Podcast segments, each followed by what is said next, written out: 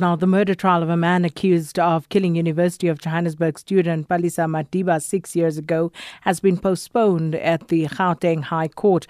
The case was transferred from the Protea Regional Court in Soweto. Dumisani Mkwanazi, who's 36 year old, is expected to face charges of murder and defeating the ends of justice in the Gauteng High Court in Johannesburg. Mkwanazi was arrested on the 29th of July following the discovery of Madiba's skeletal remains remains in a shallow grave in his parents' yard, and her remains were found on December the 16th, 2015, after the police received an anonymous tip off, uh, one must add. So, for more on this story, we're joined on the line by our reporter Horisani Sithole. Horisani, good afternoon. So, what was the reason for the postponement? Afternoon, Sakina. Uh, you remember that uh, when when you you are awaiting trial, the trialist, uh, you, you the people are kept at holding cells at uh, places like Sun City.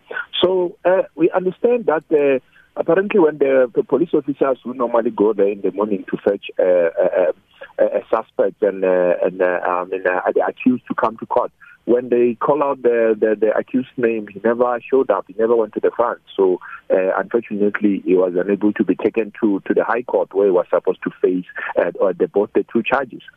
So, Horisani, um, with uh, this particular case moved from the Protea Regional Court, can you just give us, um, just for our information, some background as to why it needed to be moved? Okay. Uh, due to the nature of the offense, you remember that uh, this is one of the highest schedules. I mean, it's murder and uh, defeating the end of justice. Uh, it had to be moved to the High Court. So, and uh, today was supposed to be a day that the trial starts, but unfortunately, uh, it had to go there. But you remember something that uh, it captured a lot of media attention and it shocked the nation when uh, uh, the story broke. Uh, so it's something that uh, they felt that uh, from the other side there were issues like uh, you, I mean, you need to go to a higher court, and then that's how it ended up in, in, in the High Court. So we were expecting and hoping that uh, today the trial will start, but uh, let's see how it goes on Thursday. And that is, of course, uh, when this will resume.